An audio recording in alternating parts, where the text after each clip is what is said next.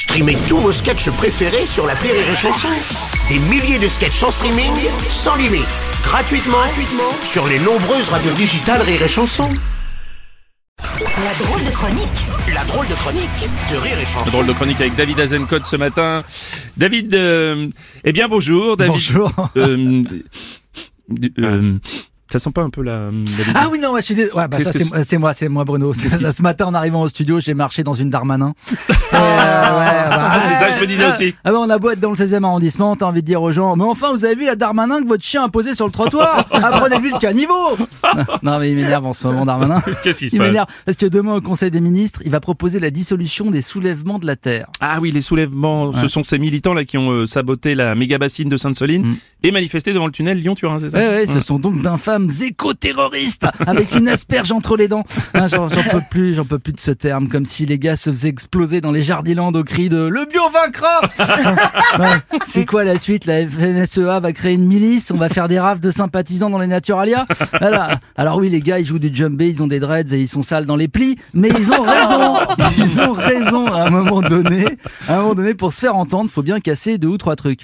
Non, non, non, non, s'il y a bien des gens qui terrorisent l'environnement, c'est plutôt Bernard Arnault et ses potes qui, à l'heure qu'il est, doivent être en plein shopping. Ah, tu, tu veux parler des jets privés au Salon du Bourget Bah oui, Ouais. le salon du con. Eh, Ouais, alors, si je peux le dire, hein, j'adorais y aller quand j'étais petit. C'était plein d'hélicoptères de combat, de fusées balistiques et de missiles sol-sol. Hein, mais moi j'avais une excuse, j'étais puceau. Hein, hein, je l'imagine, mon nanar avec son patoche, Patrick Pouyanné, hein, le PDG de Total, oui, bien sûr. en mode Sex in the City. Oh, regarde, le nouveau Learjet, il irait bien avec ton sac. Et le Falcon 900 là, Hum, ces gros réacteurs, hum, big.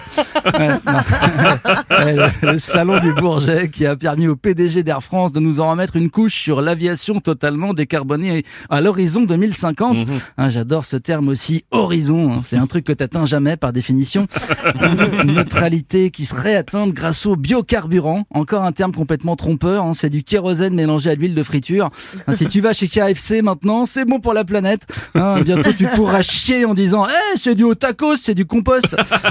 Donc voilà, voilà. Voilà où on en est. Plutôt que diminuer, la flotte aérienne mondiale devrait doubler dans les 20 prochaines années. En même temps, c'est pas à Rocco Siffredi que tu vas demander d'arrêter les sucettes. tu, vas, tu vas encore empirer le réchauffement Ouais, tout ça va empirer le réchauffement. Ah Ouais, Bruno, toi qui aimes bien le soleil des tropiques, avec ton copain Gilbert, vous allez être bien servi là. D'ailleurs, de nouvelles études pensent que l'augmentation du niveau de la mer sera pas de quelques centimètres, mais de 3 à 7 mètres. Ah ouais. soit les gars du GIEC savent pas faire un créneau, soit ça fond plus vite que prévu. Euh, j'espère que les ours polaires ont une bonne mutuelle. Et en parlant de bestioles, ce week-end, j'étais au prix Maya, un prix animaliste et vegan. Ah bon, t'es vegan toi maintenant Non Bruno, Ah bon non, je suis encore trop addict au Saint-Nectaire. Non, non, non, j'y étais pour dédicacer une BD. Je vais pas entrer dans les détails, mais ça marche plutôt bien. On en a vendu euh, 8. et, et notamment, notamment un jeune homme qui m'a expliqué que sa famille pensait sérieusement qu'il était dans une secte depuis qu'il était vegan. Euh, ouais, un éco-terroriste, quoi. Pauvre gosse, il aurait pu manquer qu'il fasse son coming out en plus. Hein. T'imagines Vegan et gay un vegan Ah, Tu peux imaginer d'autres euh, cumuls, hein. vegan et beg. Je, je, je mange pas de viande, viande, viande, viande. Ah bah il va être long ce dîner. Voilà. Voilà. blague homophobe, blague psychophobe, je pense qu'on est bon.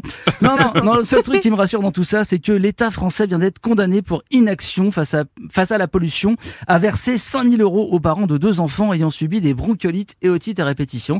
Et ça, c'est pas de l'écoterrorisme, c'est de l'éco-justice. Bah eh ben voilà, c'est la drôle de chronique de David Azencott